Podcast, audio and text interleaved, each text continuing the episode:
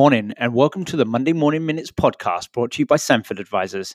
In the next 2 to 3 minutes, we bring you the latest tech news, including M&A, capital raises, and macro events driving the tech scene. So let's jump in.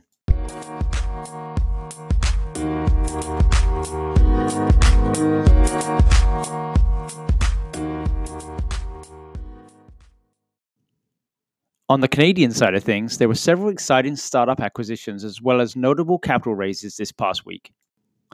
Firstly, Calgary-based Benevity, a global leader in corporate social responsibility, raised $40 million in Series C funding backed by JMI Equity and General Atlantic at a post-money valuation of $400 million. The firm generates $100 million in annual revenue, making it one of Canada's bigger private tech firms.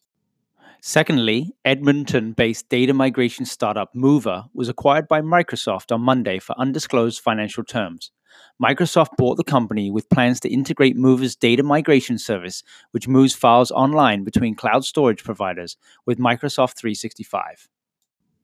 And lastly, on the Canadian side of things, Toronto fintech startup Pungle was acquired by global payments company Berkeley Payment Solutions. Berkeley stated the acquisition of Pungle will help it expand its own technology to enable seamless end-to-end payment solutions. In U.S. news, shares of software company Cision rose dramatically Tuesday after it announced it had agreed to be acquired by private equity firm Platinum Equity in a cash deal valued at $2.8 billion. Shareholders of Cision will receive $10 a share, a 34% premium over the 60-day volume-weighted average price. In an interesting move last Tuesday, MasterCard acquired customer engagement platform Session M.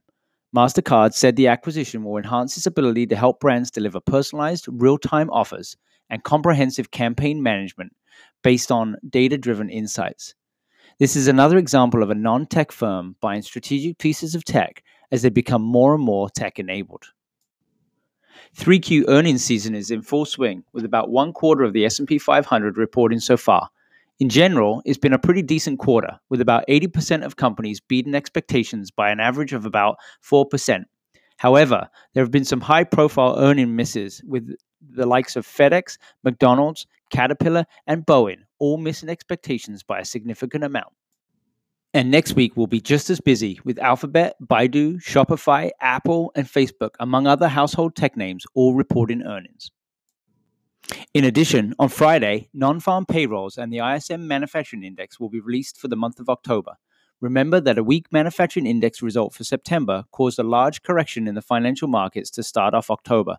And we here at Sanford will be watching close for any signs of continued weakness. Thanks for tuning in to the Monday Morning Minutes podcast brought to you by Sanford Advisors. Subscribe to follow us for future publications and have a brilliant week.